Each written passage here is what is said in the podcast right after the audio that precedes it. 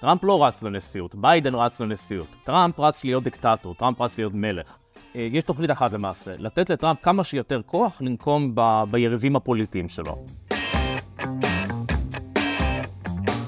ברוכים הבאים למרקרים, פודקאסט סוף השבוע של דה מרקר. ההזדמנות שלכם לקחת פסק זמן ממחזור החדשות היומיומי ולצלול איתנו לאירועים, לאנשים ובעיקר לרעיונות מאחורי החדשות. כאן באולפן איתכם כמדי שבוע, ענת ג'ורג'י וגיא רולניק.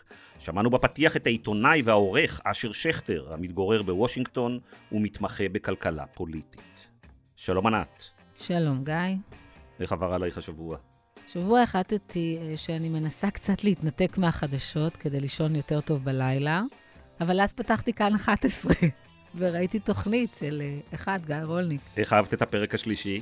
אני מודה שהיה לי קשה, אבל בלי קשר מאוד מאוד קשה לי. אני מרגישה שזה קצת יותר מדי, כל מה שקורה, הקצב של האירועים, העוצמות שלהם, אז היה קשוח, אבל אני רוצה לשאול אותך. 3 פרקים כבר עברו, אז בוא תספר קצת איך התחושות, מה צפוי לנו. התחושות הן פנטסטיות, היו 3 פרקים, רציתי הרבה מאוד זמן למצוא דרך להעביר לציבור הישראלי את הסכנות של הרשתות החברתיות מעבר למה שדה מרקר ואני כותבים ב10 שנים האחרונות.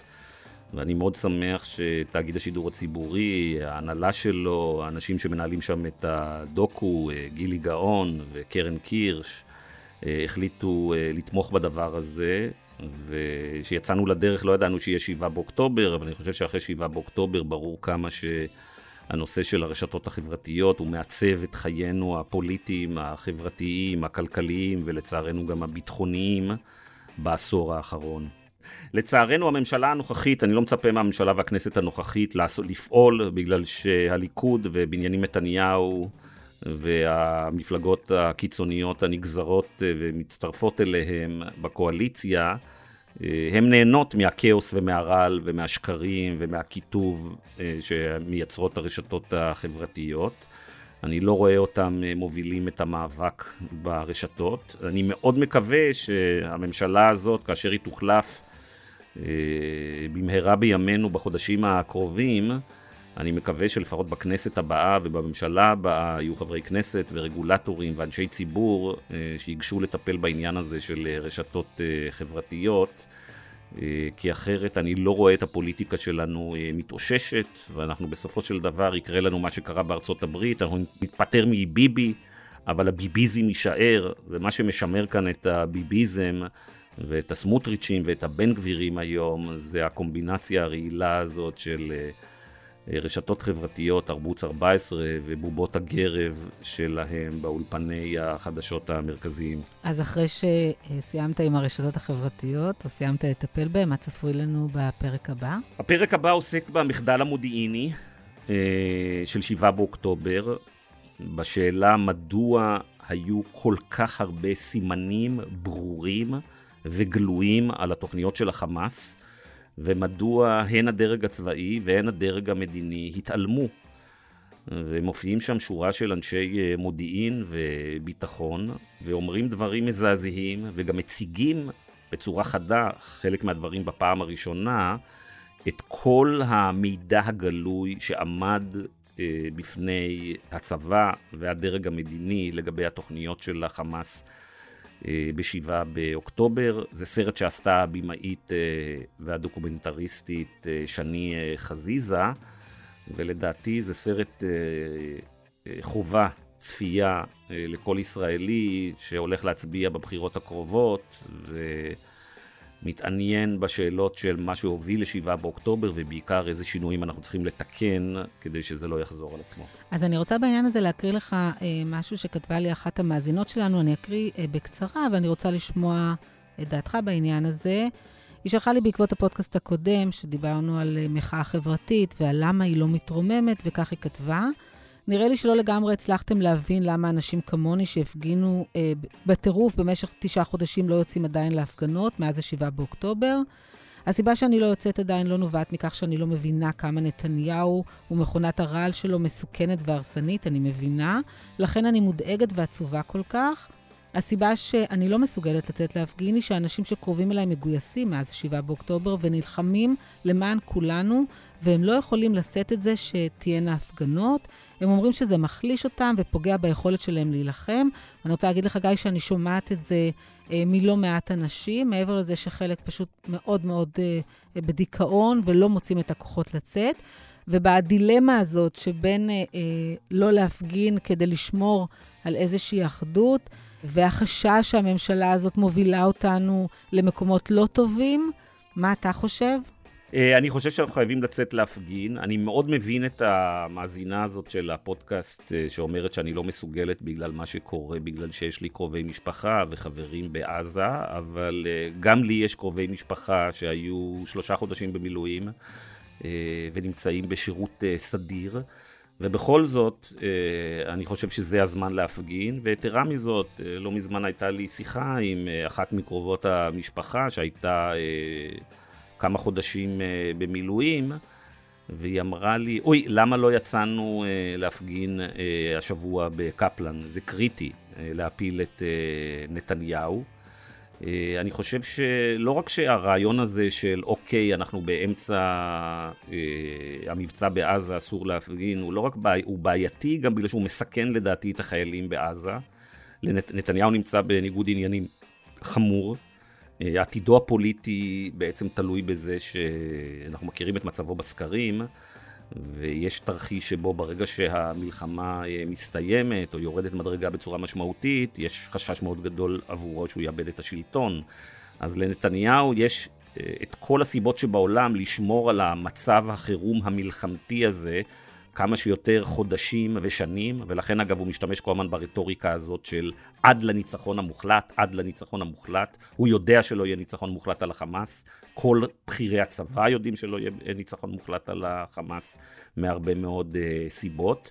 הוא משתמש בשפה הזאת כי הוא רוצה בעצם לגרור את המלחמה והמצב הזה כמה שיותר זמן. אולי אגב הוא רוצה לגרור את זה לכיוון של סוף השנה, לבחירות בארצות הברית, בתוך איזו תקווה שהלחץ שמגיע מהבית הלבן ועם ביידן ייפסק. אז אנחנו בפרק הזה נתמקד בארצות הברית. אני רק רוצה להגיד בהערת שוליים שלא דיברנו בכלל על חטופים, ועל מה שקורה ביחס לחטופים השבוע, שזה בעיניי מזעזע. אין לנו זכות קיום, הם לא חוזרים הביתה. אנשים שנלקחו ממיטתם בשטח מדינת ישראל, אבל השבוע אנחנו עולים על טיסה וממריאים לארצות הברית, ומנסים להבין מה קורה שם. דונלד טראמפ זוכה בעוד ועוד מקומות כמועמד של המפלגה הרפובליקנית, ולפי הסקרים גם מוביל בהתמודדות לבחירות לנשיאות בארצות הברית, שהתקיימו בנובמבר השנה, הוא מוביל על ביידן כמובן, ואנחנו ננסה להבין האם באמת טראמפ עומד לשוב לבית הלבן, ומהן ההשלכות האפשריות של כהונה שנייה של מי שטען שגנבו לו את הבחירות. כדי לעשות את זה, יהיו איתנו העיתונאים אשר שכטר ונתן גוטמן, שליח כאן 11 ורשת ב' לארצות הברית. אז מיד מתחילים.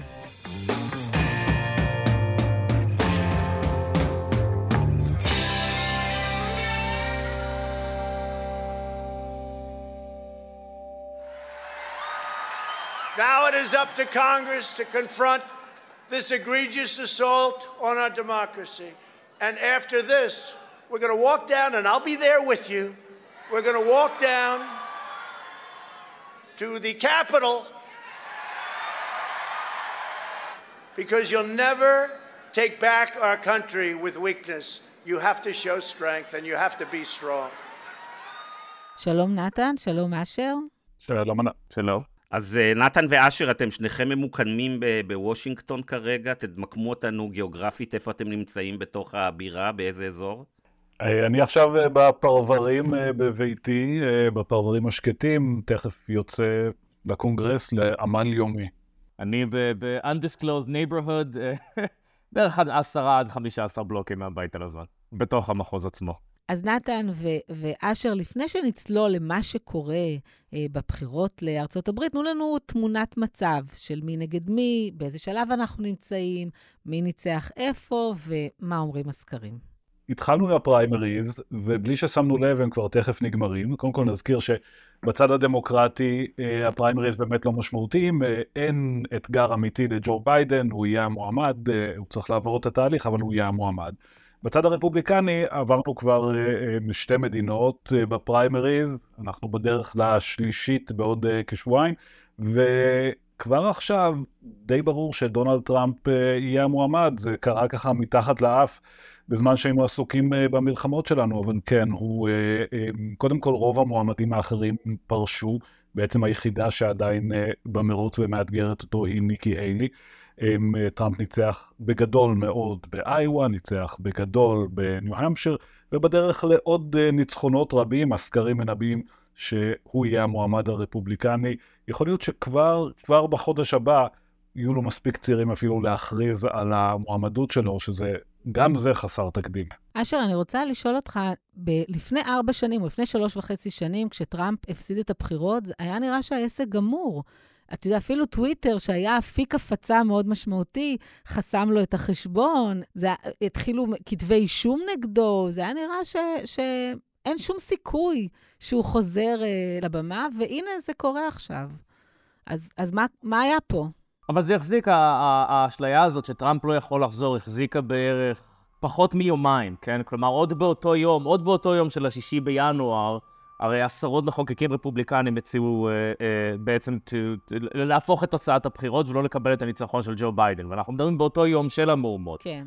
נכון, טוויטר חסמו אותו וכולי, אבל בסופו של דבר, טראמפ תמיד היה מחזיק בכוח במפלגה הרפובליקנית. יומיים אחרי השישי בינואר, קווין מקארתי שהיה אז יושב ראש בית הנבחרים, טס למרלאגו לאחוזה של טראמפ בפלורידה, כדי להתחנף ולנשק את הטבע. אבל הוא משם בעבירות מאוד משמעותיות. נכון, אבל החוק היחיד בפוליטיקה האמריקאית כיום, זה ששום חוק לא תקף לדונלד טראמפ. בשנים האחרונות זה פשוט הסיפור, הוא יכול להיות, להפך, האישומים עוזרים לו. אז נתן, בוא ננסה להעמיק פה, תסביר לנו, נתן, כמי שמכיר היטב את הפוליטיקה האמריקאית כבר הרבה מאוד שנים, כיצד קורה שמועמד שיש נגדו 4 כתבי אישום בניו יורק, שניים בוושינגטון לפי דעתי, 1 בניו יורק, 1 בג'ורג'יה, כל כך פופולרי ב-2024? זאת השאלה, ואני רוצה להתחבר למשהו שאשר אמר על איך טראמפ חזר לחיינו. בחיי שב6 בינואר, כשהייתי שם בקפיטול ומסביב כל הטירוף הזה, לא חשבתי ש3 שנים אחר כך אנחנו נשב פה ונדבר על דונלד טראמפ המועמד. כן, כל הסימנים היו שם, אבל זה היה בלתי נתפס שאמריקה ושהמפלגה הרפובליקנית תיתן לזה לקרות. הנה זה קורה, והנה הוא גם, לא רק ציבורית, הוא באמת מסובך בתיקים משפטיים מכאן ועד להודעה חדשה. עכשיו, אתה יכול להגיד, התיק של ניו יורק על תשלום לדמי שתיקה ועבירות בחירות סביב זה, הוא תיק קטן. יש גם תיקים אזרחיים, יש לו את התיק העסקי שלו בניו יורק, שהולך אולי לרושש אותו, יש לו את תיק הדיבה בתביעה האזרחית בנושא אונס שהיה לפני 3 עשורים. גם זה תביעה אזרחית נגיד, אבל כשאתה ניגש לדברים האמיתיים, המקרה של וושינגטון די.סי, תביעה פדרלית על ניסיון להפוך את תוצאות הבחירות, המקרה של מדינת ג'ורג'יה, תביעה מדינתית, ענקית, על ניסיון להפיכת בחירות, עם כל האנשים שמסביבו, עם כל העדויות המרשיות, כולל ההקלטות האלה שלו, שהוא ממש מנסה לגנוב את הבחירות. וכמובן, את התיק של פלורידה, של המסמכים הסודיים, שכבר שכחנו ממנו, שהוא פשוט בחר לקחת את המסמכים הסודיים, ולהחסן אותם בשירותים אצלו במר-א-לגו, ולסרב ולהחזיר אותם. כל הדברים האלה ביחד, בתיאוריה לפחות אמורים לעורר איזו שאלה לגבי האם האיש הזה יכול להיות נשיא שוב. נתן, אין שום דבר מזה שמבחינה חוקית יכול למנוע ממנו מלהתמודד בבחירות? לא, אין. או שכותבי החוקה לא חשבו שהאפשרות הזאת תקרה, או שהם חשבו שזה לא בעייתי.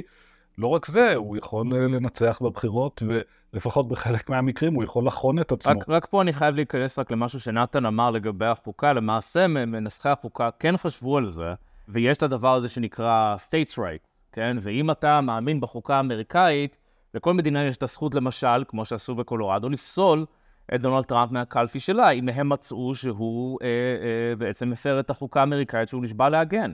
עכשיו, הדבר הזה, השאלה הזאת היא הולכת להיות מול בית המשפט העליון בקרוב, ובית המשפט העליון יצטרך להחליט.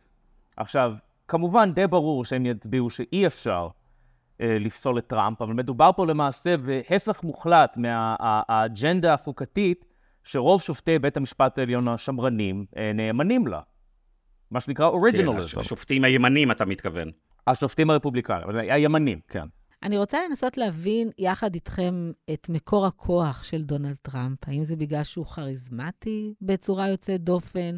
האם זה בגלל שהמתמודדים מולו הם חלשים? האם בגלל שהציבור האמריקאי לא מעוניין לתת עוד הזדמנות לג'ו ביידן? מה גורם לכך שמי שהודח מהשלטון לפני 3.5 שנים, הוא כרגע המועמד המוביל, לחזור לשם, לחזור לנשיאות. טוב, אני אנסה לפצח את זה. קודם כל, אין לי מושג מה באמת מוביל אנשים. אני הולך להצהרות של טראמפ, אני שואל אותם, אני שומע המון תשובות. יש גרעין קשה של אנשי מגה, אנשי דונלד טראמפ, שהם באש ובמים, הם אוהבים את העובדה שהוא שובר את הכלים, את העובדה שהוא לא קונבנציונלי, הם מאמינים בתיאוריות הקונספירציה שהוא מספר להם, ובאיזשהו מקום הם מרגישים שכן, למרות שהוא מרוחק עולמות מהם, מהחיים האמיתיים שלהם, הם מרגישים שהוא מבטא איזשהו תסכול שהם מרגישים על זה שאמריקה לא הולכת בכיוון שלהם. אבל זה לא מספיק הרי, אין 70-80 מיליון אמריקנים שיצביעו ככה ויהפכו אותו לנשיא, אז מי האחרים? האחרים הם רפובליקנים והם קצת טרמפיסטים על הטרמפיזם, למשל אנשי הימין הדתי. הם לא אנשים של דונלד טראמפ, אבל הם מבינים שהוא מספק להם את הסחורה, כמו שהוא עשה בקדנציה הראשונה שלו. למשל, אנשי העסקים, עמוד השדרה של המפלגה הרפובליקנית, הם ודאי לא טראמפיסטים במובן הזה, אבל הוא נותן להם מה שהוא רוצה, הוא מחלק להם הטבות מיסים, הוא עושה דרגולציה, את כל מה שהם צריכים כדי לשגשג בעסקים שלהם. אפילו יהודים, הוא לא מקבל הרבה מהכל היהודי, אבל כן, הוא נותן ליהודי ימין את מה שהם רוצים, את התמיכה במדיניות מסוימת של מדינת ישראל. כך שזה שילוב, זה שילוב של אנשים שהם באמת טראמפיסטים שרופים, לבין אנשים שפשוט רואים בו הזדמנות לקדם את האג'נדה שלהם. עד כמה זה שכיח שנשיא מדינה שהפסיק את הכהונה שלו לא היה למשך כהונה חוזר לבית הלבן? למעשה זה קרה רק פעם אחת בהיסטוריה האמריקאית עם גרובר קליבלנד בסוף המאה ה-19, כלומר זה לא שכיח. בדרך כלל כשנשיא מפסיד את הבחירות, הוא נעלם. בדרך כלל כשמועמד באופן כללי מפסיד את הבחירות, הוא נעלם. כן. נדמה לי שכאשר טראמפ הפסיד בבחירות לפני 3.5 שנים, הכותרת שלי הייתה טראמפ הפסיד, אבל הטראמפיזם חי ובועט ומנצח. אבל אני חייב להודות שלא חשבתי שזה יהיה כל כך גרוע. נדמה לי שכתבתי את הטור הזה לפני שהיו את המהומות של 6 בינואר, ואחרי שראיתי את הכתבי אישום נגדו על הניסיון לגנוב את הבחירות בעצם, קיוויתי שנפטרנו מטראמפ. וזה בעצם השאלה שלי לשניכם, נתן ואשר. לפני 20, 30, 40, 50 שנה למעצב, ברוב ההיסטוריה של ארצות הברית, אני חושב שבקרב הציבור האמריקאי היה בכל זאת איזה כבוד לרעיון של rule of law. ולשלטון החוק.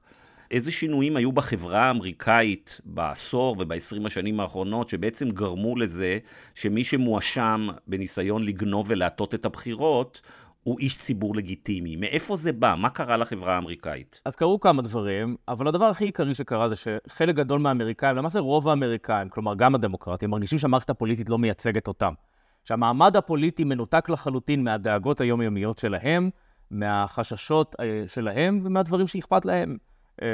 וזה מה שמניע את הבייס של טראמפ הרפובליקני, שזה בערך 30-40% מהמפלגה הרפובליקנית, זה במידה רבה מה שמניע אותו. הרגשה הזאת שטראמפ נלחם בשבילי כנגד מערכת פוליטית מושחתת, שלא מייצגת ולמעשה נלחמת נגדי. ומשם אנחנו גם רואים כל מיני קונספירציות כמו QAnon וכו'. כל האליטה הפוליטית היא פדופילים ששותים את הדם של ילדים, משם זה מגיע. היו כמה דברים שתרמו להרגשה הזאת. קודם כל היה את המשבר הכלכלי של 2008, וההרגשה שהמערכת הפוליטית חסה על הבנקאים, חסה על וול סטריט, כדי להגן על החברים הבנקאים שלהם, המלחמה בעיראק. אחד מהדברים שטראמפ נורא הפתיע בקמפיין שלו ב-2016, היה כשהוא אמר, בוש שיקר כשהוא הכניס את ארצות הברית לעיראק, צ'ייני שיקר, ועד היום אגב זה חלק גדול מהקסם שלו, הוא עדיין חוזר על זה. והדבר השלישי שקרה זה המועמדות של הילרי קלינטון ו-Citizens United, וההרגשה כאמור שאפשר לקנות פוליטיקאים בכסף. חלק גדול מהאנימוס, חלק גדול מה שמניע את התנועה של טראמפ, זה ההרגשה שהמערכת הפוליטית לא מייצגת אותנו, שהפוליטיקאים מונעים אך ורק על ידי כסף, והאג'נדה שהיא זרה לחלוטין למה שלנו האמריקאים אכפת ממנה.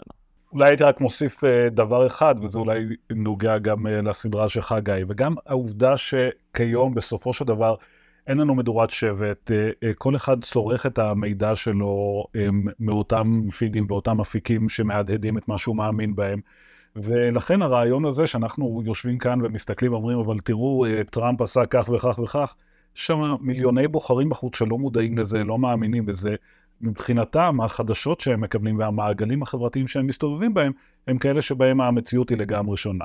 אז בוא באמת נעמיק בשנייה בסוגיה הזאת, שניכם עיתונאים, נתן כבר למעלה מ-30 שנה ואשר 20 שנה, ואתם מסקרים פוליטיקה, ובמקרה של אשר גם פוליטיקה וכלכלה כבר המון שנים. תתארו לנו את החוויה של להיות עיתונאי בעשור האחרון בארצות הברית, ולפני זה בישראל, בעידן הרשתות, פוליטיקה בעידן הרשתות, ואיך זה היה לפני זה, ומה ההבדלים מבחינת היכולת בכלל של העיתונות, להיות איזה סוג של כלב שמירה ולשמור את האחריותיות, את האקונטביליטי של הפוליטיקאים. נתן. תראה, זה מתבטא בהמון נקודות. אחת מהן היא כמובן העובדה שאתה כבר לא מדבר אל הקהל מאיזושהי נקודה של סמכות. אנחנו קצת שונמחנו לאיזשהו מעמד של עוד קול אחד במסגרת כל הקולות שיוצאים. הדיווח שלי בערוץ ממלכתי הוא לא יותר טוב מבחינת הרבה מהאנשים מאשר הציוץ של אדם שעבר ויש לו דעה בנושא או מחשבה בנושא, כך שיש המון שחיקה בזה ואתה צריך להיאבק בזה כל הזמן. ויש גם עלייה, אני מרגיש את זה לפחות באמת בשנאה, בחוסר האמון, בתיעוב אפילו כלפי התקשורת לפעמים, וזה חוזר גם לדיון של טראמפ. אתה הולך לאירועים של טראמפ, אנחנו העיתונאים תמיד נמצאים שם בתוך איזו מכלאה באמצע, ותמיד יש איזשהו שלב שבו הוא מתגולל על התקשורת. ואז כל האנשים מסביב צועקים בו, ואתה מרגיש, כן, אתה מרגיש כאילו, אתה מרגישה באמצע זירה כזאת, והקהל זועם מסביב. מה שגם מצחיק זה שאותם אנשים, לפני כן ואחר כך, מדברים איתך בצורה מאוד חופשית, שלא לדבר על זה שאומרים, אתה מישראל, אז בכלל ידיד גדול. אבל יש דינמיקה כזאת של התקשורת היא חלק מהאויב, חלק מהממסד, חלק מהביצה. אני רוצה אשר לחזור שנייה לתפקיד של הרשתות החברתיות.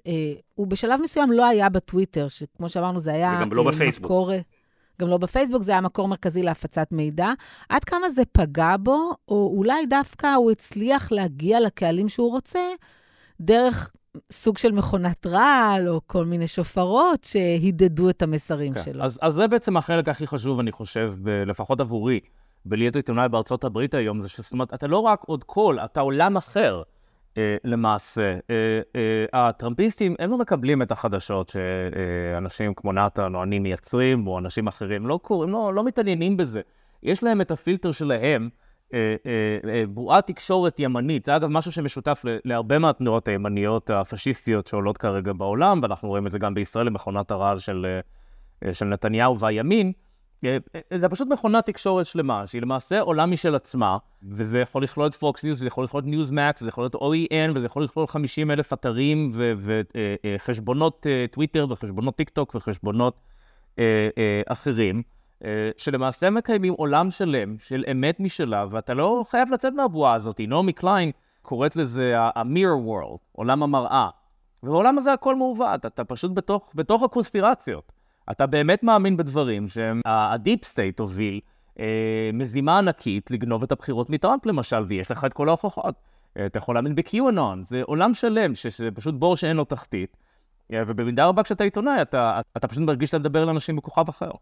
אתה יודע, זה נראה כאילו העולם כולו נמצא בסוג של חשש, אפילו בהלה, מהאפשרות שהעולם המערבי, מהאפשרות שדונלד טראמפ ייבחר שוב. אז אני רוצה לשמוע מכם, מה הסכנה הקיימת בכהונה שנייה של דונלד טראמפ, שרק נאמר, הוא מגיע עם איזו תחושה שהבחירות בפעם הקודמת, או שהנשיאות נלקחה ממנו, שלא בצדק. מאיפה מתחילים? יש כל כך הרבה. נתחיל גם בתוך ארצות הברית, וגם בהשפעה שעשויה להיות לזה על העולם. אני חושב זה סכנה, או חשש דמוקרטים רואים, זה קודם כל מזה שאם טראמפ חוזר, הוא חוזר משודרג. הוא חוזר טראמפ 2.0, כי אחד הדברים שהרבים אומרים על הקדנציה הראשונה שלו, היא שהדעות שלו באמת היו מחרידות לרבים, אבל כושר הביצוע שלו היה מאוד נמוך. הוא הקיף את עצמו בחבורה של אנשים שלא ידעו איך להפעיל את הממשלה, שלא ידעו איך להעביר מדיניות. הוא עצמו גם בא מבחוץ, גם לא הבין ממשלה וגם לא רצה להבין. אז בסופו של דבר היה לו קשה לקדם הרבה דברים. הנה, עכשיו זה כבר אחרת. עכשיו הוא מוקף באנשים שהם הרבה יותר מקצועיים. הם מכינים כבר רשימות של אנשים שהשתתפו בממשל הבא, בכל הדרגים. הם באמת ערוכים לקדם את האג'נדה שלו בצורה הרבה יותר אפקטיבית. וזה יקרנה לכל, גם בענייני פנים, גם בענייני חוץ. חשוב גם לציין שטראמפ לא רץ למעשה להיות נשיא. טראמפ לא רץ לנשיאות, ביידן רץ לנשיאות. טראמפ רץ להיות דיקטטור, טראמפ רץ להיות מלך. הרי טראמפ הוא לא אידיאולוג גדול, והוא לא איש של מדיניות. התוכניות שלו לכהונה השנייה, יש תוכנית אחת למעשה, לתת לטראמפ כמה שיותר כוח לנקום ביריבים הפוליטיים שלו. עכשיו, יש שני נדבכים לתוכנית הזאת. אחד זה הבקשה של טראמפ לחסינות מוחלטת על כל מה שהוא עשה ויעשה כנשיא, שזה משהו שבית המשפט העליון יצטרך להכריע לגביו בקרוב. הדבר השני זה נקרא Project 2025, פרויקט 2025, שזו תוכנית קיצונית ביותר שפותחה על ידי תומכי טראמפ בקרן הריטג', בהריטג' פאונדיישן, שכמובן מכיר היטב את ההשפעה שלהם על הדמוקרטיה האמריקאית. וזו תוכנית שמטרתה למעשה לטהר את הממשלה ממה שטראמפ והתומכים שלו קוראים Deep State.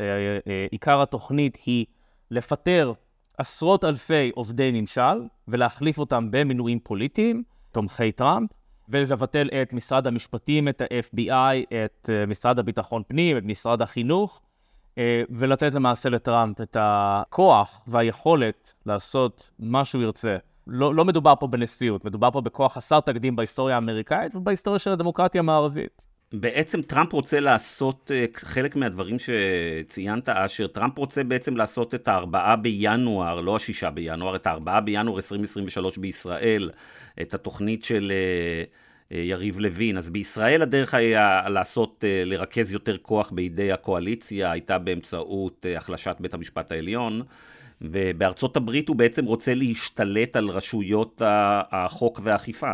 נכון, וכמו שבישראל התוכנית של הרביעייה, תוכנית ההפיכה המשפטית, נולדה בפורום קהלת, אז התוכנית של טראמפ פותחה ב-Heritage Foundation, שהיא המקבילה האמריקאית, או למעשה האב הרוחני של פורום קהלת הישראלי. כן. אז בואו נחזור רגע לעוד סכנות של מה שיכול להיות. עכשיו, כשהתחלנו את השיחה הזאת, ענת אמרה, בואו נצא עכשיו מישראל ונטוס לארצות הברית או לוושינגטון, ככה היא התחילה, ובעצם מה שאני רוצה לשאול קודם כל אותך, אחר כך נשמע גם את אשר, נתן, בעצם אנחנו מדברים אמנם כאילו על הבחירות בארצות הברית, אבל במידה רבה אנחנו מדברים על הבחירות בישראל ועל עתידה של ישראל, כי אם למדנו דבר אחד ב7 באוקטובר, ולמדנו הרבה דברים על בשרנו ועל חללנו בצורה הכי כואבת, דבר אחד למדנו שאני חושב שכולם יסכימו אותם. ישראל היא מדינת חסות של ארצות הברית, הסטייט ה-51, ובלי התמיכה, ההגנה והכסף של ארצות הברית, בעצם הסיכוי שלנו לשרוד פה במזרח התיכון הוא מאוד נמוך. ובמידה רבה אנחנו בנובמבר, זה לא רק ייבחר נשיא ארצות הברית, אלא גם ייבחר התוואי שבו מדינת ישראל תצעד בשנים הקרובות. אני גם מסכים, ודונלד טראמפ, יש דימוי. יש את הדימוי שלו בישראל, או בקרב רבים בישראל, שהוא הידיד הגדול. הוא נתן לישראל את כל מה שהיא רצתה בשנות כהונתו לכאורה, והוא ודאי יעמוד לצידה של ישראל כל הזמן.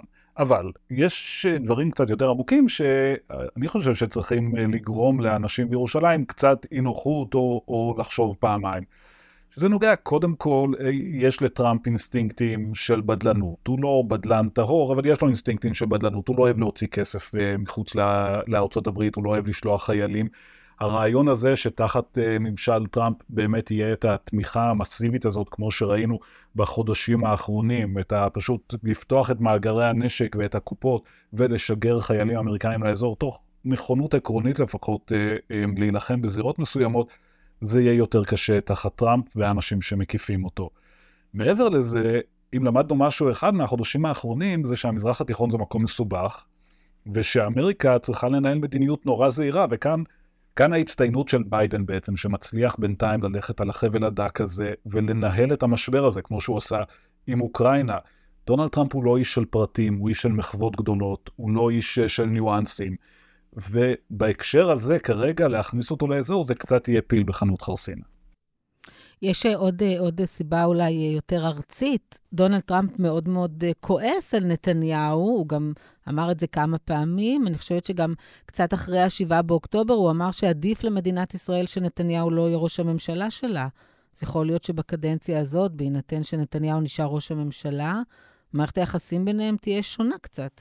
כן, לגמרי, זה הכל סביב נאמנות אצל דונלד טראמפ. הוא מעולם לא סלח וכנראה לא יסלח לביבי נתניהו על זה שהוא התקשר לברך את ג'ו ביידן. שעשה את המובן מאליו, צריך לומר.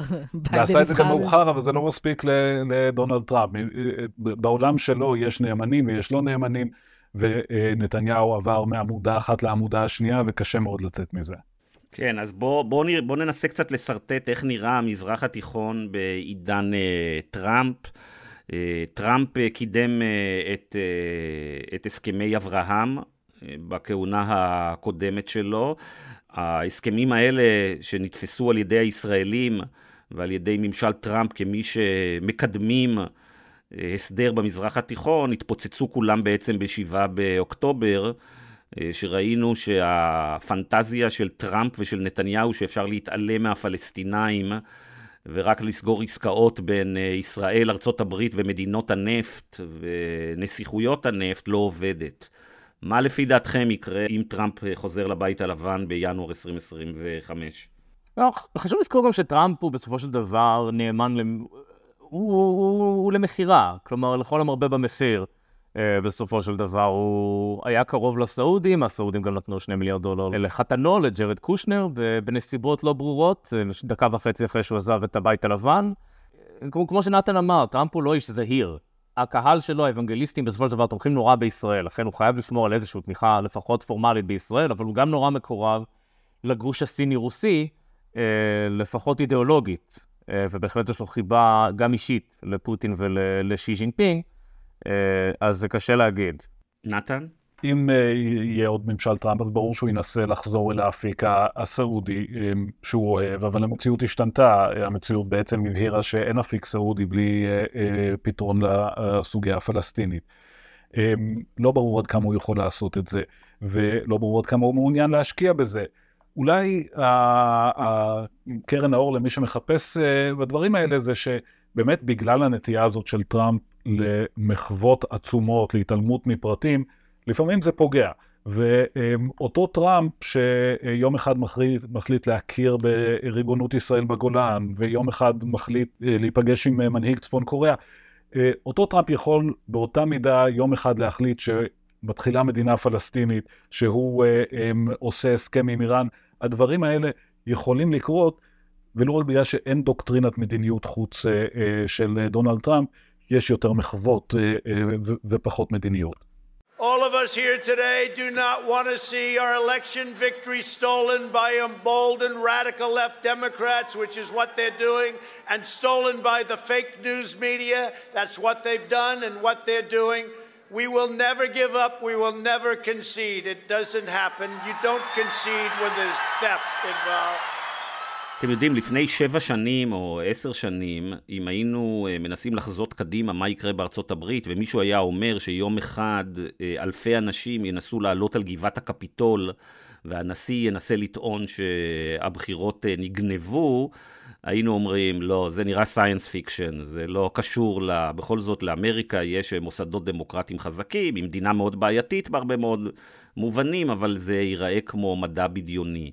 אז אני רוצה לשאול אתכם, כיוון שראינו שאי אפשר לתת תחזיות, ודברים מאוד משונים ומפחידים יכולים לקרות, מה התסריטים המפחידים שעלולים להתרחש בנובמבר 2024, ואחר כך בנובמבר לבין כניסת הנשיא הבא לבית הלבן? איזה סוג של דברים יכולים להתרחש בארצות הברית, אשר? קודם כל, הבחירות עצמן צפוי להיות כאוס מוחלט, פשוט בגלל ים הדיסאינפורמציה, והסיו-אפס שיהיו של סין, של רוסיה, של גורמים שתומכים בטראמפ, של הקמפיין טראמפ עצמו ברשתות החברתיות, וכמו שאנחנו יודעים, בין אם זה בפייסבוק, בין אם זה בטיקטוק, ודאי אם זה בטוויטר אקס, אין שום מודרציה על התכנים, ולכן התכנים האלה פשוט יפצו ללא מפריע.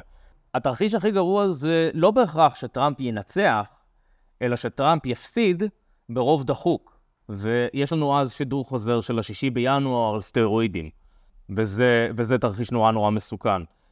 מדובר פה בתנועה שהופכת לאלימה בצורה נורא מפחידה. למעשה, אם אתה שומע גם את טראמפ וגם את האנשים, גם את התומכים שלו, גם פוליטיקאים, אני מדבר פה גם על מושלים, גם על טיפוסים מתונים לכאורה, כמו ניקי היילי, אתה פתאום שומע על פרישה מהאיחוד, על הפיכה חמושה נגד הממשלה, ודברים שפתאום הפכו לנורמלו בשיח הפוליטי בארצות הברית. אז התרחיש הכי גרוע שיכול לקרות הוא שטראמפ יפסיד ברוב דחוק וידחוף עוד פעם, ויש לנו אז בעצם אלימות פוליטית וכאוס, שהוא יהיה למעשה כנראה אפילו יותר גדול ממה שהיה ב-2020. נתן? אני לגמרי מסכים עם אשר, ובאמת התרחיש הזה עלול לקרות. צריך אולי לזכור גם שבסופו של דבר אחרי השישה בינואר, היה 7 בינואר, הייתה השבעה של ביידן, אמריקה השתלטה על המחדל הזה באיזשהו אופן, וממשיכה להילחם בו. זה לא אומר שזה יהיה בהצלחה, ובאמת המחשבה של מה יקרה בנובמבר השנה היא מדאיגה. גם מה שמעניין, ואולי מדאיג עוד יותר בנושא הזה, זה שלא קם קול בתוך המפלגה הרפובליקנית, שיגיד לאנשים, שוב, לא למגעיסטים, הטראמפיסטים השרופים, שיגיד לרפובליקנים האחרים, תראו, אנחנו לא יכולים ללכת במסלול הזה של אלימות, של הכחשת בחירות, של ערעור הדמוקרטיה. לא קם קול כזה, אפילו ניקי היילי, שהיא לכאורה מבקרת של דונלד טראמפ, היא מסתפקת בדברים שוליים, היא אומרת שהוא גורם לקאוס, ושיהיה לו קשה לנהל את המדינה, ושהוא מבוגר מדי. אף אחד לא קם שם ואמר, תראו, רפובליקנים, זו לא דרכנו, יש מיעוט שחושב שאפשר להתקדם לכיוון אנרכיה, אבל אנחנו לא חלק מזה, ואנחנו צריכים להנהיג בצורה אחרת, וכל עוד אין קול כזה, זה באמת מפחיד. יש גם שאלה כמה קול כזה כמובן יכול להצליח, כי בסופו של דבר אני חושב שאם אני לא טועה, אחרי הפריימריז בניו-המפשיר, סקרים הראו שרוב הרפובליקנים, בערך 70%, תומכים בטראמפ לחלוטין. אולי בגלל שהוא זכה. אני רוצה להרחיב את זה לעניין שגיא דיבר עליו קודם, שטראמפ הוא יותר מאשר הוא אישיות, הוא תופעה, הטראמפיזם. ואני רוצה לשאול אתכם עד כמה התופעה הזאת חלחלה לתוך החברה האמריקאית. אתה יודע, בישראל כמעט כל דבר היום הופך להיות ימין ושמאל, או כן ביבי, לא ביבי, ואני רוצה לשאול אתכם בארצות הברית, עד כמה זה בתוך החברה, עד כמה זה ניכר ביום יום, או בהחלטות שלא בהכרח קשורות למדיניות.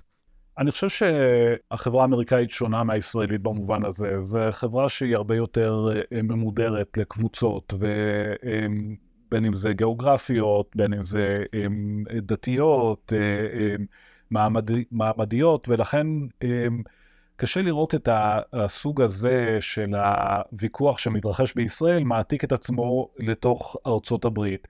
בסופו של דבר, אגב, מספיק להסתכל רק במפה האמריקנית. רוב המקומות הם בכלל לא מעורבבים מבחינה פוליטית. אני יכול להבטיח לך שאני אצא לרחוב בפרבר השקט שלי ואני אלך מיילים על מיילים, ואני לא אפגוש טראמפיסט אחד, כשם שאמיתי באוקלהומה, ודאי ילך מיילים ולא יפגוש דמוקרט אחד, והחברה מאוד מפולגת במובן הזה, ולכן אני חושב שפחות רואים את ההשפעה הזאת, או שפחות אפשר לראות את המקבילות בין מה שקורה בישראל למציאות כאן. אבל כן חשוב גם לציין שסוד הכוח של טראמפ, והדבר באישיות שלו שהוא מצליח גם סוג שלא מתכוון להפוך כל דבר לשאלה על טראמפ. כלומר, כל בחירות מאז 2016 היו למעשה משאל על טראמפ. כל נושא פוליטי הוא למעשה האם זה בעד טראמפ או נגד טראמפ. האישיות של טראמפ פשוט חולשת על כל נושא בשיח או בתרבות. אנחנו אפילו טיילור סוויפט אתה לא יכול לדבר, או על הסופרבול, בלי למעשה לדבר על טראמפ. מה הקשר בין טיילור סוויפט ודונלד טראמפ? או וואו, רגע, ענת צריכה להתעדכן בפרשת טיילור סוויפט, אז אוקיי, בואו תיתנו לענת עדכון על טיילור סוויפט ודונלד טראמפ ועל כל האירועים הדרמטיים של השבועיים האחרונים. אני עסוקה בסמוטריץ'. בדיוק. למרות שאני לא הייתי מזהה אף שיר שלה, גם אם הוא היה מתנגן עכשיו ברקע, אני אעיז ננסה לתמצת את העניין. טיילור סוויפט, הכוכבת הכי גדולה בתולדות אמריקה, היא גם חברתו, יוצאת עכשיו עם שחקן פוטבול מאוד מפורסם מקבוצה שמובילה ושולחת לשחק בסופרבול בקרוב, והרפובליקנים מאוד חוששים מזה, היא ליברלית בדעות שלה, היא מייצגת קהל מאוד גדול, והיא דווקא בתחום האמנות שלה היא די מיינסטרים, ולכן החשש הזה שהם רואים מכך שהיא תביע את תמיכתה בג'ו ביידן שוב, העובדה שכוכבת פופ ענקית וכוכב ספורט ענקי יהיו נגדם, לא יכולה לדעת אחדים להיראות כמשהו שהוא פשוט טבעי, ולכן נוצרו תיאוריית קונספירציה מכאן ועד הירח על כל אפשרות, כולל העובדה שהם מופעלים על ידי איזשהו מנגנון נסתר שגורם להם לעשות. וחשוב גם להדגיש שזה אפילו יותר מטומטם ממה שנתן כרגע אמר, בגלל שטראביס קלסי, הבן זוגה של טיילור סוויפט, קיבל את החיסון קורונה בפומבי, ולכן זאת נחשבת להוכחה בקרב האגף המטורלל של התנועה הימנית, שהוא אכן סוכן של הממשלה ושל סורוס בשירות ג'ו ביידן, וטיילור סוויפט יחד. הוא בטח קשור גם לשקמה ברסלר, צריך לשאול את טלי גטליב, צריך לברר את העניין הזה, אני בטוח שיתברר שזה גם קשור לשקמה. בואו נחזור רגע לפוליטיקה האמריקאית, אשר דיבר על סיטיזן יונייטד, על ההחלטה של בית המשפט העליון האמריקאי מ-2010, שאומרת בעצם שאפשר לתרום כסף בלתי סופי לפוליטיקאים באמצעות חברות, סופר פאקס, והשאלה שלי אל אשר ולנתן היא איפה נמצאים בעלי ההון בכל האירוע הזה? הם הרי מממנים את הפוליטיקה בארצות הברית, איפה הם? האם בעלי ההון לא מוטרדים מהפיכה של ארצות הברית למשהו יותר סמכותני?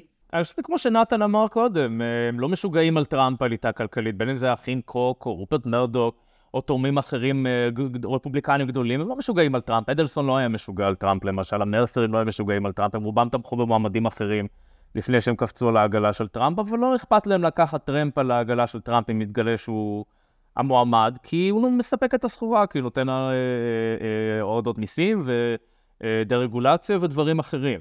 אז גם עכשיו, הרבה מהתורמים הבולטים של טראמפ לא קפצו על הקמפיין שלו, ישבו על הגדר בינתיים, ועכשיו הם כבר מתחילים להתיישר ולתמוך בו. עכשיו שזה כבר ברור שהוא הולך להיות המועמד, ובסופו של דבר כל המועמדים הרפובליקנים הולכים להתיישר ולתמוך בו. זה ללא ספק. הם לא הולכים לתרום לג'ו ביידן.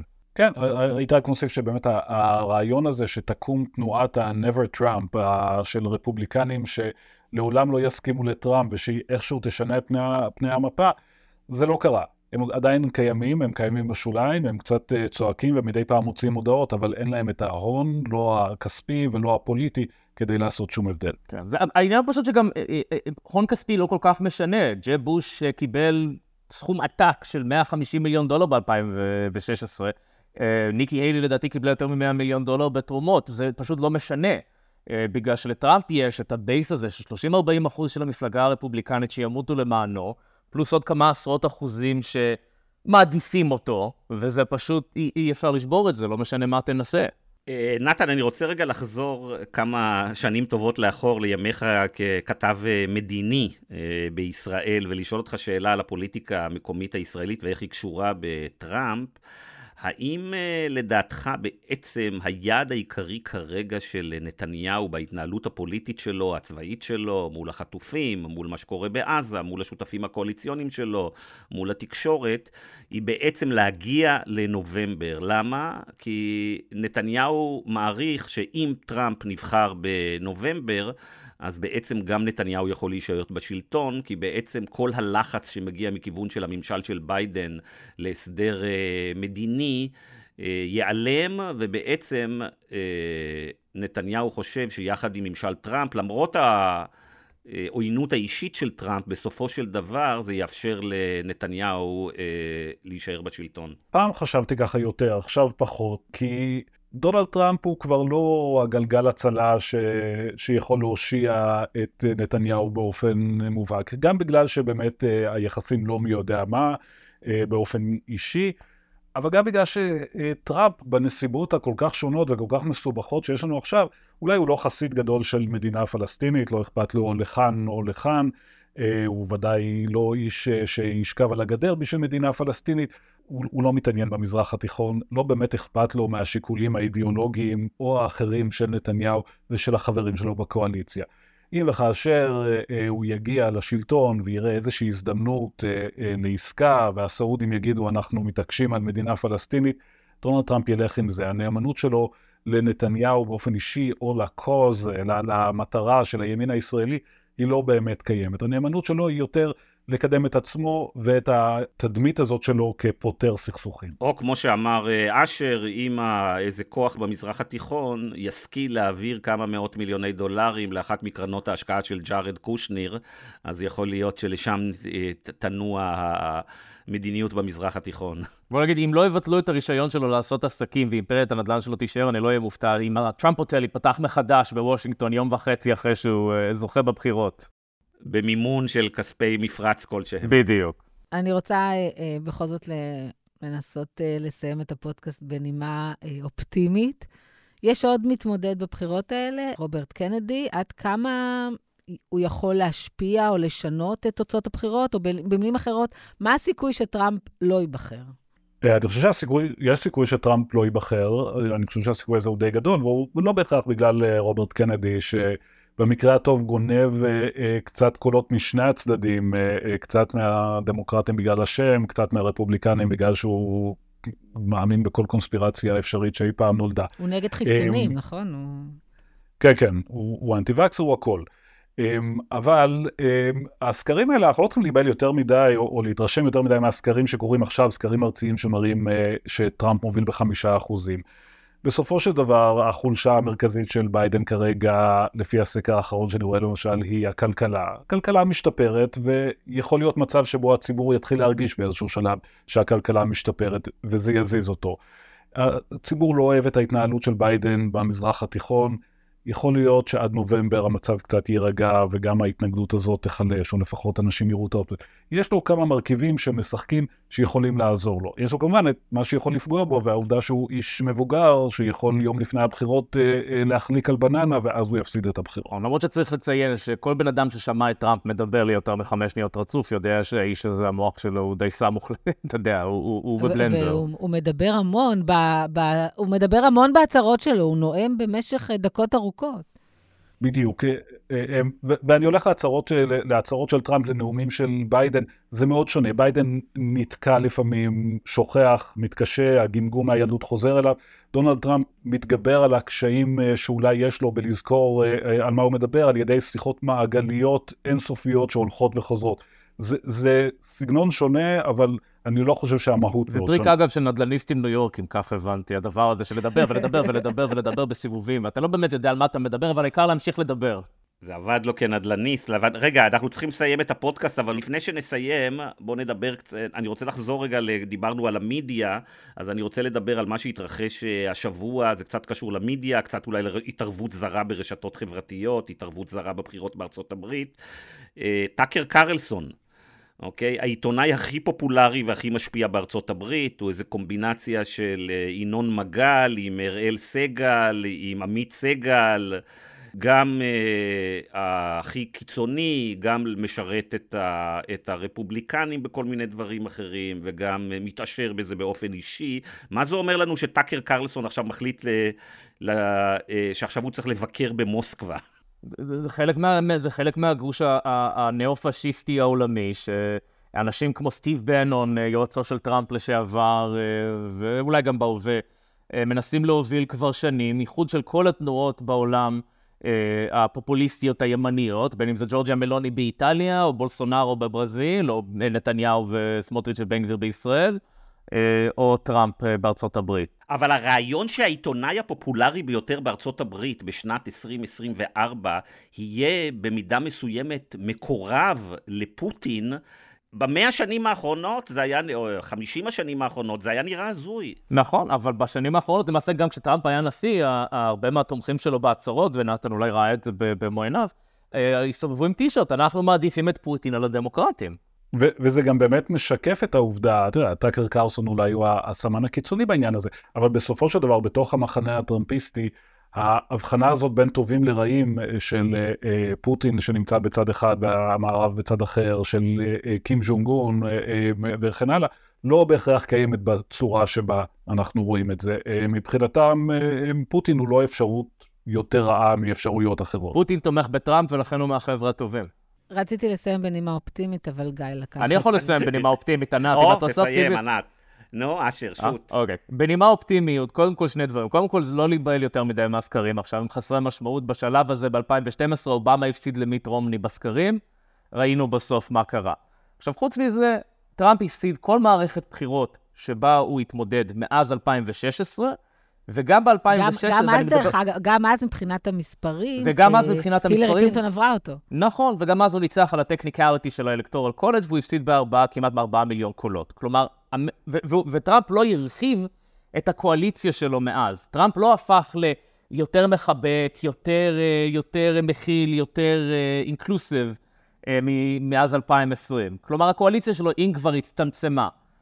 אז קודם כל גם צריך, ואגב גיא, יש פרופסור באוניברסיטת שיקגו, פרופסור משפטים אריק פוזנר, שאני וגיא ואני מכירים היטב, הוא טוען שגם אם טראמפ ייבחר הוא לא יהיה דיקטטור, כי המערכת האמריקאית חזקה והיא לא תיתן לו להיות דיקטטור, ואני לא יודע עד כמה אני מאמין בזה, אבל זה גם נקודה אופטימית מצד בן אדם שגם עבד בממשל ביידן.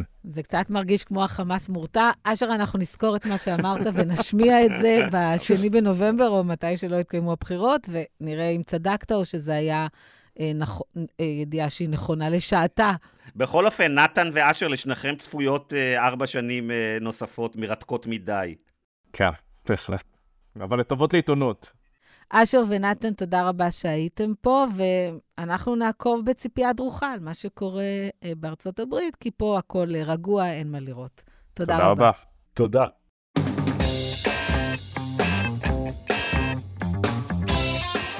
ענת, איך את מסכמת? שנראה לי שגם בארצות הברית צריכים להיות מודאגים מעליית הפופוליזם הימני. אני לא יודעת להגיד כרגע מה ההשלכות של זה האפשריות לישראל, סליחה שאני פרובינציאלית, בגלל היחסים המעוררים ובגלל האישיות של טראמפ, שכנראה לא שוכח ולא סולח למי שלא מיטיב איתו. אבל אין ספק שביידן הוא מאוד מאוד עוזר ותומך, והיחס שהוא מקבל היום בחלקים מהפוליטיקה או מהאוכלוסייה הישראלית מאוד מאוד מדאיג. תראי, אני חושב שהבחירות בארצות הברית בסוף 2024 הן קריטיות לישראל, לא רק בגלל השאלה איזה מדיניות ינקוט טראמפ או ביידן, מול הסוגיה הפלסטינית ומול כל מה שקורה במזרח התיכון. אני חושב שהסכנה של בחירת טראמפ היא עצומה ואדירה, בגלל שטראמפ מביא איתו טראמפיזם, וטראמפיזם זה בעצם בוז למוסדות הדמוקרטיים ולאמת. הטראמפיזם תרם בצורה משמעותית למה שהתרחש בפוליטיקה בישראל ב6-7 שנים האחרונות. הבוז הזה למוסדות הדמוקרטיים, התיאוריות קונספירציה הזאת, וכמויות הזבל והפייק וההסתה והשנאה ברשתות החברתיות בישראל, זה די העתק של מה שהטראמפיזם מביא בארצות הברית. זה נכון שנתניהו הקדים במידה מסוימת את טראמפ, עוד לפני שטראמפ היה נשיא, אבל באמת טראמפ לקח את זה למקומות אחרים, וטראמפ נרמל המון דברים מטורפים, שלפני 10, 20, 30, 40 שנה נראו בלתי אפשריים. ואם טראמפ עכשיו חוזר לשלטון בארצות הברית ללא קשר ספציפית למדיניות שלו מול המזרח התיכון, אני לא חושב שזה רק סכנה לישראל, אני לא חושב שזה רק סכנה למזרח התיכון, אני חושב שזה בעצם סכנה לכל סדר היום הגלובלי, והחלשה משמעותית של הצד הליברלי והדמוקרטי על פני כל הכדור. אז אני מאוד מקווה שזה לא יקרה, ומאוד מאוד מטריד אותי, לא פחות מאפשרות שנתניהו יישאר בשלטון, האפשרות שטראמפ חוזר לשלטון בטווח הארוך, היא מאוד מאוד מפחידה. אז יש לנו עוד 9 חודשים לעקוב אחרי זה. אנחנו נסיים עם שיר של טיילור סוויפט לדעתי, נכון דן? דן מחייך, הוא כבר ראה את זה קודם. הוא כבר ראה את זה קודם, ברור, ברור. אז נאחל למאזיננו שיהיה סוף שבוע רגוע, ושהחטופים יחזרו הביתה, כי הם כבר צריכים לחזור, ושלא יספרו לכם שום דבר אחר, זה הדבר הכי חשוב, ושהחיילים שלנו ישמרו על עצמם. עד כאן המרקרים לשבוע. אם אהבתם את הפודקאסט, אל תשכחו להירשם בחנויות הפודקאסטים של אפל, ספוטיפיי וגוגל. תודה לשני ידידינו הטובים ששידרו אלינו הערב מוושינגטון, לאשר שכטר ידידנו הטוב, ולנתן גוטמן עם פרשנותו ודעותיו המחכימות תמיד. תודה רבה למפיק שלנו אמיר פקטור, תודה רבה לעורך האגדי, ותודה לך ענת. לעורך האגדי דן ברומר. יודעים שזה דן ברומר, לא צריך להגיד. בשלב זה, אחרי 3 שנים, שאתה אומר העורך האגדי, אנשים יודעים שזה דן ברומר. ברור שיש רק אחד. אז תודה גל. להתראות בשבוע הבא.